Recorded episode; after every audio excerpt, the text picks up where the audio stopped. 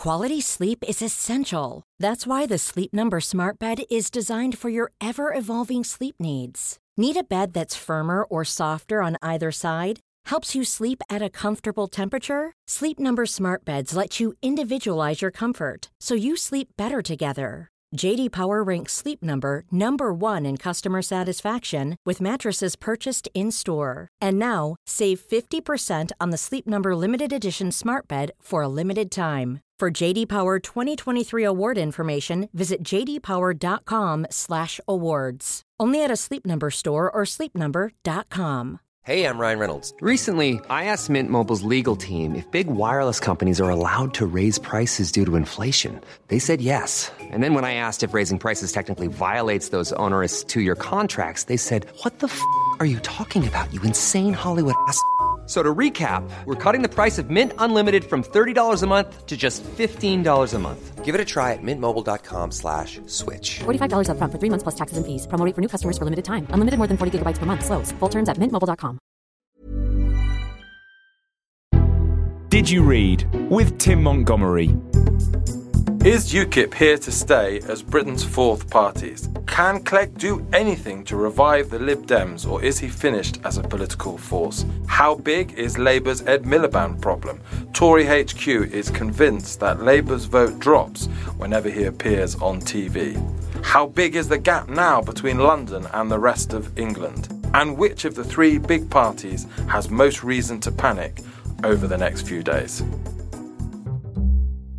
Well, welcome to the uh, a special edition of the Times Opinion Podcast. My name is uh, Tim Montgomerie, one of the Times columnists, and I'm joined by another columnist, Rachel Sylvester, by our digital editor, Phil Webster, who, uh, Phil, I think, have you covered 11 general elections in your time as a political correspondent? That's Is right. That right? Uh, Yes. So, so that, that, that definitely puts you into sage territory, I think. Well, thank you for joining us. Sage or sad? And um, also special guest uh, with us today, Stephen Shakespeare, the founder and chief executive of not just the most successful polling organisation in Britain, but also the Times pollster YouGov. Welcome, um, Stephen. And Stephen, I'll kick off with you, if I may. And I should say to um, listeners, we're recording this on Friday lunchtime.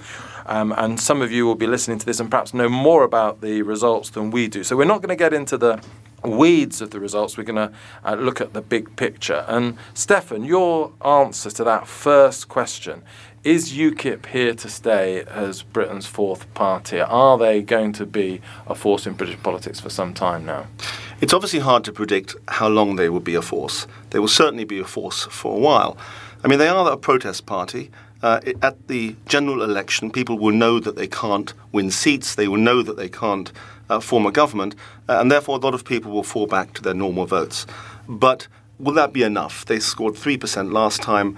Uh, it's almost inconceivable they won't get 6 or 7%, and that makes them a force. And six or seven percent, Phil Webster. That starts making it difficult for the for the Tories. Is that right? Because although we've seen UKIP eat into Labour's vote this time, it's still more a party of the right. Is that is that yes. correct? Yes, it's a party of the right, and, and uh, proportionately, I'm sure it will do more damage to the Conservatives than Labour if it maintains a vote at round about six or seven or eight. However, I, I think we've seen enough to know that it can also damage Labour in the areas where Labour needs to advance in order to get its majority or to become the largest party. Places like Essex.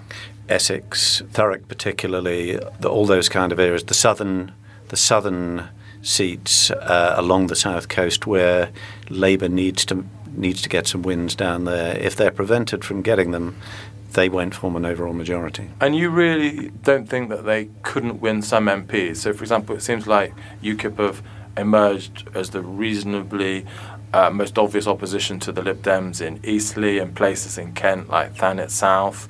They seem to have a good chance of ousting the seat that Laura Sandys represented until recently. Stephen said they're not going to win many MPs. I think maybe even said any MPs. But is that is that right? I'd be surprised if they got more than two. Right. but I would uh, I wouldn't be surprised if they got one. I wouldn't be surprised if Farage stood in, in maybe Thanet or even Eastleigh, or uh, and there, there's bound to be a seat somewhere where they've done particularly well. Uh, if Somewhere you ask me, Great Yarmouth. Yeah. Let's pick a place. I wouldn't be at all surprised if UKIP ran both the main parties close in, in a place like Yarmouth. And, and Stephen Shakespeare, do you agree with what Phil said? Is is a UKIP vote of say six or seven percent at the electorate? I think that's the uh, the general election. Does that hurt the Tories more than Labour? Yes, I mean, until you get into the 10% zone, they're taking more, considerably more of the Conservatives than others. Then it starts to eat into the other parties as well. And I have to say, I, I absolutely do agree that Farage could certainly win a seat. Yeah. Rachel Sylvester, these elections do seem to have at least seen Labour begin to worry more about UKIP for the for the first time. Actually, from my perspective, I've not ever been sure that the Conservatives have had a good answer to the to the UKIP phenomenon. But Ed Miliband has very much tried to attack UKIP as a, sort of- as a sort of a Thatcherite party, more Thatcherite than Thatcher. You know, wants to privatise, cut taxes. This is not a natural home for Labour voters. That seems to me to be potentially, uh, in the long run, if he repeats it often enough, will be will help him to stop Labour voters going to UKIP more than Cameron. I think so far has a strategy to stop Tory voters going to UKIP. I think the issue is that the political parties haven't really understood or dealt with UKIP. Which, uh, as it is, what it really is, which it's not really about Europe, immigration, Nigel Farage. It's not really about UKIP. It's about the disenfranchisement and the disillusionment with politics across the board. So, in a way, it's not about trying to define UKIP as racist, Thatcherite, whatever you want. It's about the other parties trying to realise why they're failing to connect with the voters. It's that idea of these left behind voters who feel that they, they've lost out from globalisation. They feel the world is changing around them and they, they feel it's out of their control.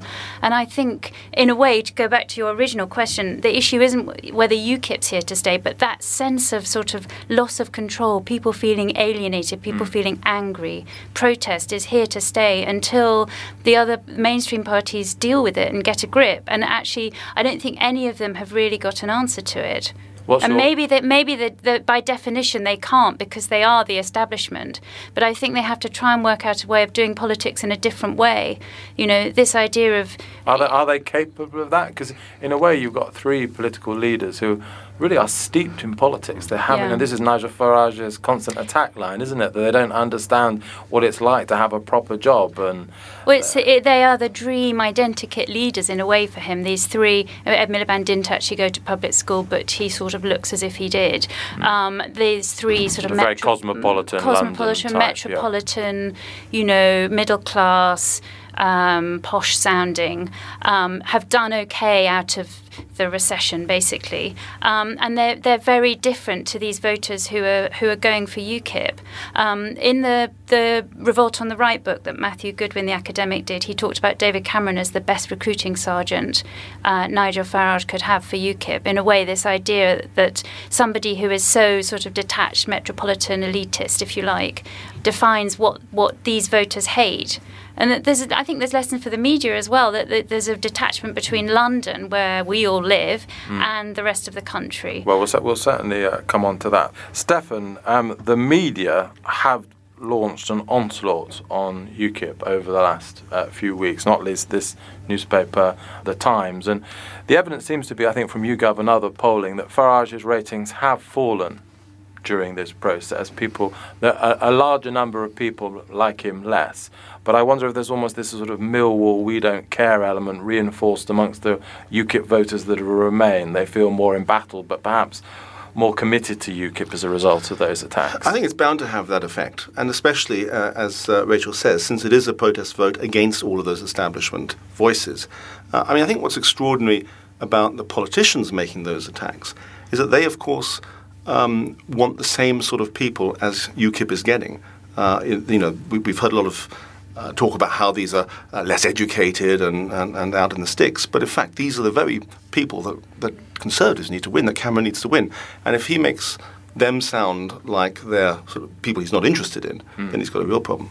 Phil, can we go on to our um, second question, which is where the Lib Dems are now? And um, someone in um, quite close to, to David Cameron recently listed to me all of the things that the uh, Liberal Democrat leader has done, you know, over recent months to try and reverse his decline. You know, he did that famous apology video for the tuition fees U-turn. He's done this weekly call in on LBC. He's regularly attacked the Conservatives. He did, of course, those debates with Nigel Farage, but you know his ratings and his party's ratings remain in the in the cellar lots of parties have perhaps things to worry about in this elections, but it does seem particularly bleak for the, the Lib Dems. Is that is that right? I suppose of, of the three, uh, he's he's got the most to worry about.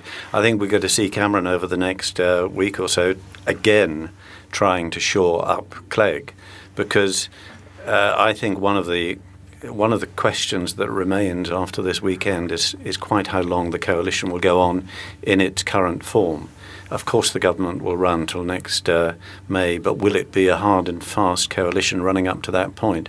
I think Clegg will come under a lot of pressure from within, and at the moment he's he's in a much less strong position to resist that pressure to weaken the coalition link, maybe to not quite to go to this confidence and supply uh, state of uh, state of uh, existence, but certainly to to to to, to highlight the differences with the Conservatives. At the moment, he's not got much to give his party from four years of coalition, no. other than that he's kept a Tory government in power. Do, you mentioned there might be sort of pressure rumbles from inside his own party because one of the most remarkable stories really of this coalition is how united the Lib Dems have really been. Do, do you think the these these results might test that unity so. and calm? I think so. I think there, there, comes a point when people will feel it is time to break cover, mm. and there are obviously people.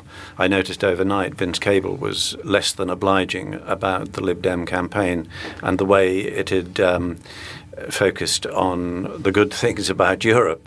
Uh, there are others out there like uh, Tim Farron, uh, other names, who may be thinking that this is the moment for me to start raising the question do we go into a, a coalition with the Conservatives again mm. if they are the largest party next time round?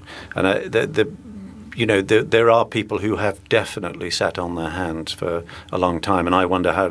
I would be amazed if they did if we got through the party conference season without somebody. They need to move more quickly flag. than that, don't they? If you start thinking about changing the leader at party conferences, that's a bit I'm not saying necessarily they'll change the leader, but they may get from Clegg some kind of assurance that he won't go on beyond the uh, beyond 2015. Rachel Sylvester, is um, Phil right about David Cameron wanting to shore up Nick Clegg? Because in a way, what the Tories need is they need the Lib Dems to start be winning some of those left wing former supporters of theirs back from Labour. And Nick Clegg seems incapable of doing that. In a way, at this stage in the coalition, do the Tories secretly want, certainly some of them are saying this to, to me, do actually they think that actually a Cable or a Farron or someone might just be the kind of um, leader the Lib Dems need in order to, to, you know, to reduce that Labour vote?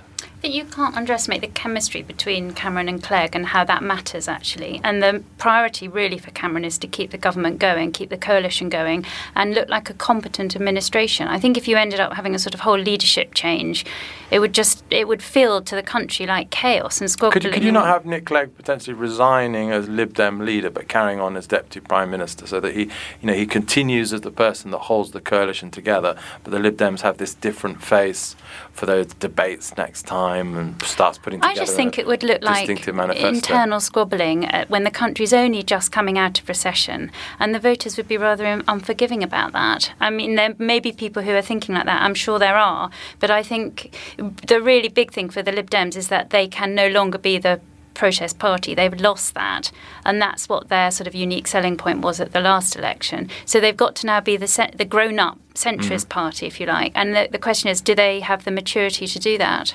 Stephen Shakespeare. Yeah, I think that's exactly right. Uh, and if the Liberal Democrats want to get something good out of this, it's the fact that uh, they've actually done better than their share of vote would indicate. And this is, I think, what's almost bound to happen in the next election, is that they'll keep hold of more seats, far more seats, I think, than, than we currently expect. Here's a cool fact. A crocodile can't stick out its tongue. Another cool fact, you can get short-term health insurance for a month or just under a year in some states. United Healthcare short term insurance plans are designed for people who are between jobs, coming off their parents' plan, or turning a side hustle into a full time gig.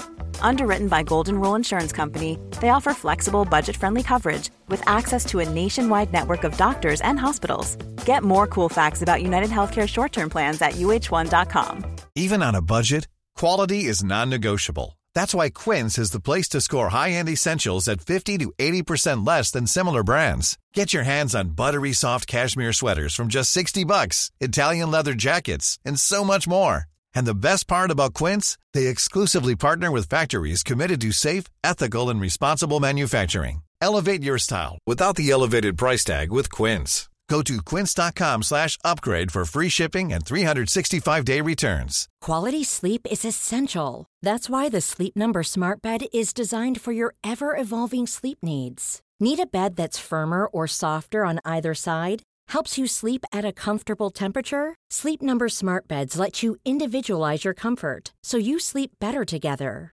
JD Power ranks Sleep Number number 1 in customer satisfaction with mattresses purchased in-store. And now, save 50% on the Sleep Number limited edition Smart Bed for a limited time. For JD Power 2023 award information, visit jdpower.com/awards. Only at a Sleep Number store or sleepnumber.com. Expect, and they should take that long view. Lynne Featherstone the other day said, or yesterday I think, The Lib Dem minister, the Lib yeah. Dem minister said, uh, in becoming part of the government, we've lost our heart. If that's the, the line they want to go down, they are probably, I think, uh, and I agree with Rachel here, going to make things harder for themselves because the one asset they have is that they look prime ministerial. Clegg does look quite prime ministerial. He looks as if he should be in a cabinet. Uh, that there's some gain from having had him uh, there, even if he broke some promises and all that. And at a general election, that's what they're looking for. Okay. Well, let's um, move on to, to, to, to the Labour uh, Party and um, bring this one to you first, please, um, Rachel Sylvester. Ed Miliband hasn't had a good campaign, has he? Friday's front page of the Times, um, you know, reported an unnamed senior Labour figure talking about his weirdness, and you know, and I spoke to a conference the other day of um, professionals in a, a sector that you'd expect to lean slightly left, and, and just the mention of his name got a bit of a titter. You know, have I got news for you? You know, he's becoming almost this object of of ridicule. Uh, Is the, are, are we, am, I overstating the Ed Miliband problem, or is he a real becoming a, a real drag on the Labour vote? And are people in the Labour Party beginning to worry seriously about him? I think there's, I've picked up a sort of real shift in the mood in the last two or three weeks. Actually, I think there's this feeling that you know, that I think I think it's right. Stephan will will tell me if I'm wrong, but no party is no opposition party that's lost the European elections at this stage has has then gone on to win the general election, and Labour should be doing a lot better now in these local elections if they're wanting to form a government in 2015. And there seems to be a real anxiety. I mean, we're not talking about leadership plots or anything, but in a way, Ed Miliband has the most to lose from these elections. He's the one who should be now the opposition party, the leader in waiting, the prime minister in waiting, if you like. And it's just not happening. And a lot of increasing numbers of Labour people across the spectrum, actually, interestingly, you get the sort of uber Blairite saying he's just attacking business and that's mm. all appalling, you know, class war. But then also the sort of blue Labour wing of the party who were rather supportive of him.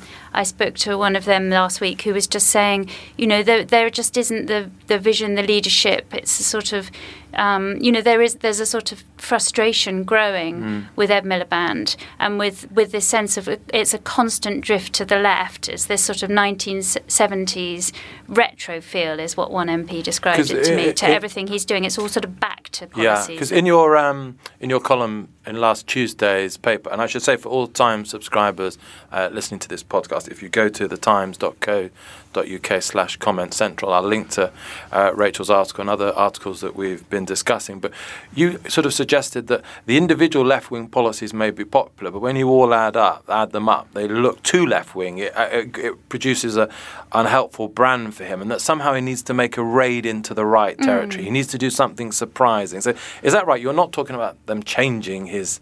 Uh, changing Labour leader, but they're wanting him to do something different from the strategy It's he's surprising. currently. It's something counterintuitive. So I was talking to a Tory MP actually who was saying, reminded him of Michael Howard in 2005. You can have one sort of sip of whiskey, it's great, you feel rather jolly. Two or three, you're still fine. But four, five, or six, you start either f- falling over or throwing up. And it's this feeling that it's all in one direction. You end up too many left too many left wing policies in Ed Miliband's case. It gives an overwhelming impression of somebody who's slightly going back to the 70s, if you like, rather than forward. So, Stephan Shakespeare, what, what, what do the people tell you at YouGov in terms of Ed Miliband's problem? Is it that they think he's too left wing? Is it because of the attachment to the past problems of the Labour government, the economic mess? Or is there something, I've had this debate with Fraser Nelson, you know, who I think coined the expression red Ed. For me, it's always just been odd Ed, the sense that he is this slightly weird, unusual character. Yes, it is, it is the oddness and the way that um,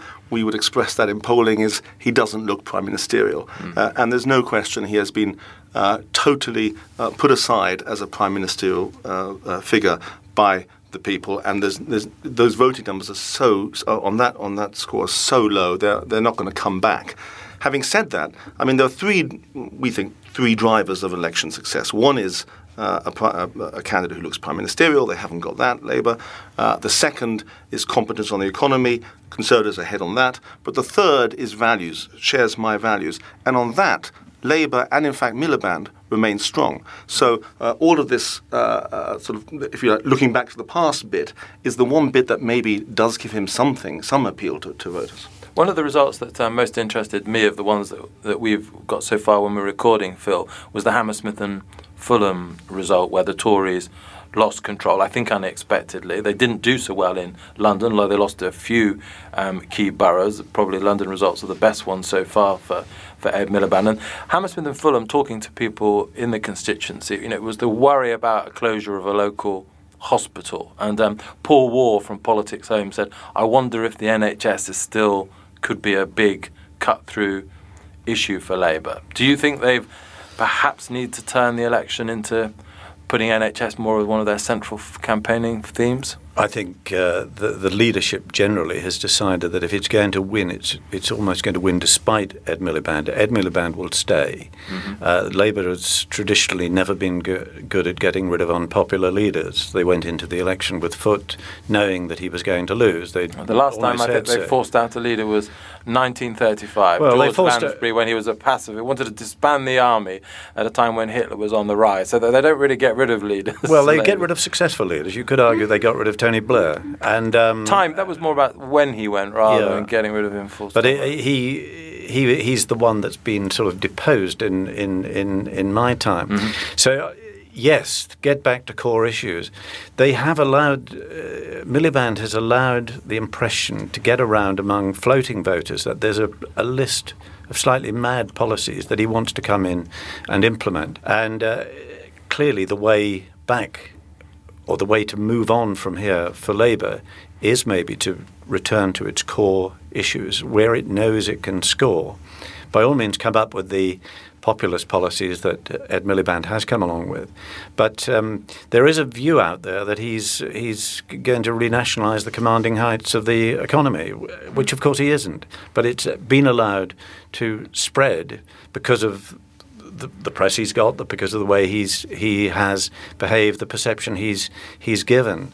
But they they are stuck with Ed Miliband. He will be there this time uh, next year, and uh, if they're going to win, they'll they'll win with him. And so your recipe is sort of a little combination of what Rachel suggests, which is maybe this raid into Tory territory, something that surprises, but also make sure you've got your traditional labour fundamentals like the yeah, NHS. The thing he must not do, and neither must any of the others, in my view, is to obsess about UKIP for the next year, yeah. because obsessing about UKIP has helped UKIP. Mm-hmm. They haven't had to advertise. They've been talked about by all the other parties. The press have focused on them in a way they haven't focused on anybody else.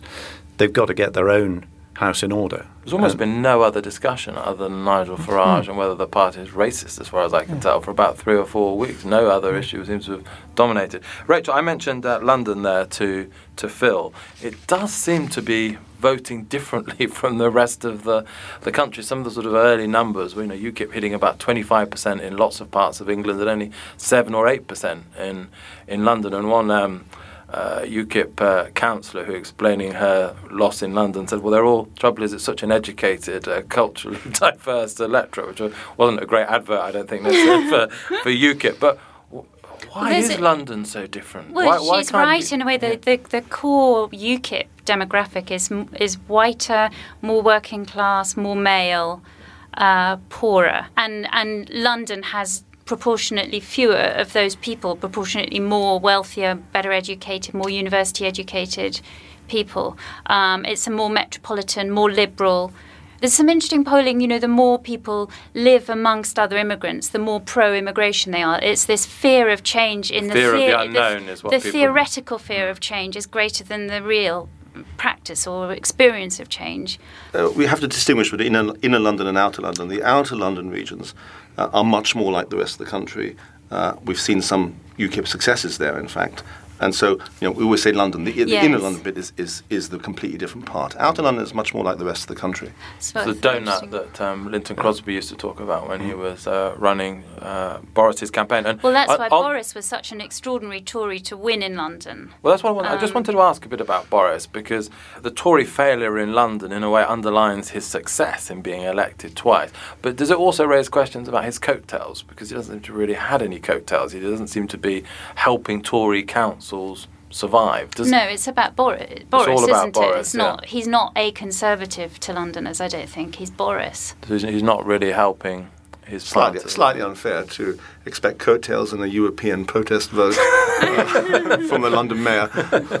uh, perhaps. Uh, well, let, let's let's go to our final um, question, and um, it's sort of an open one for you three to each sort of give your general view of, of where we are at this uh, before we've had all the results in, and that's the question: which of the three big parties has most reason to panic over the next few days? And I'm going to put you in the hot spot first, uh, Phil. Well, neither Labour nor Conservatives look any closer this uh, this weekend to forming an overall majority.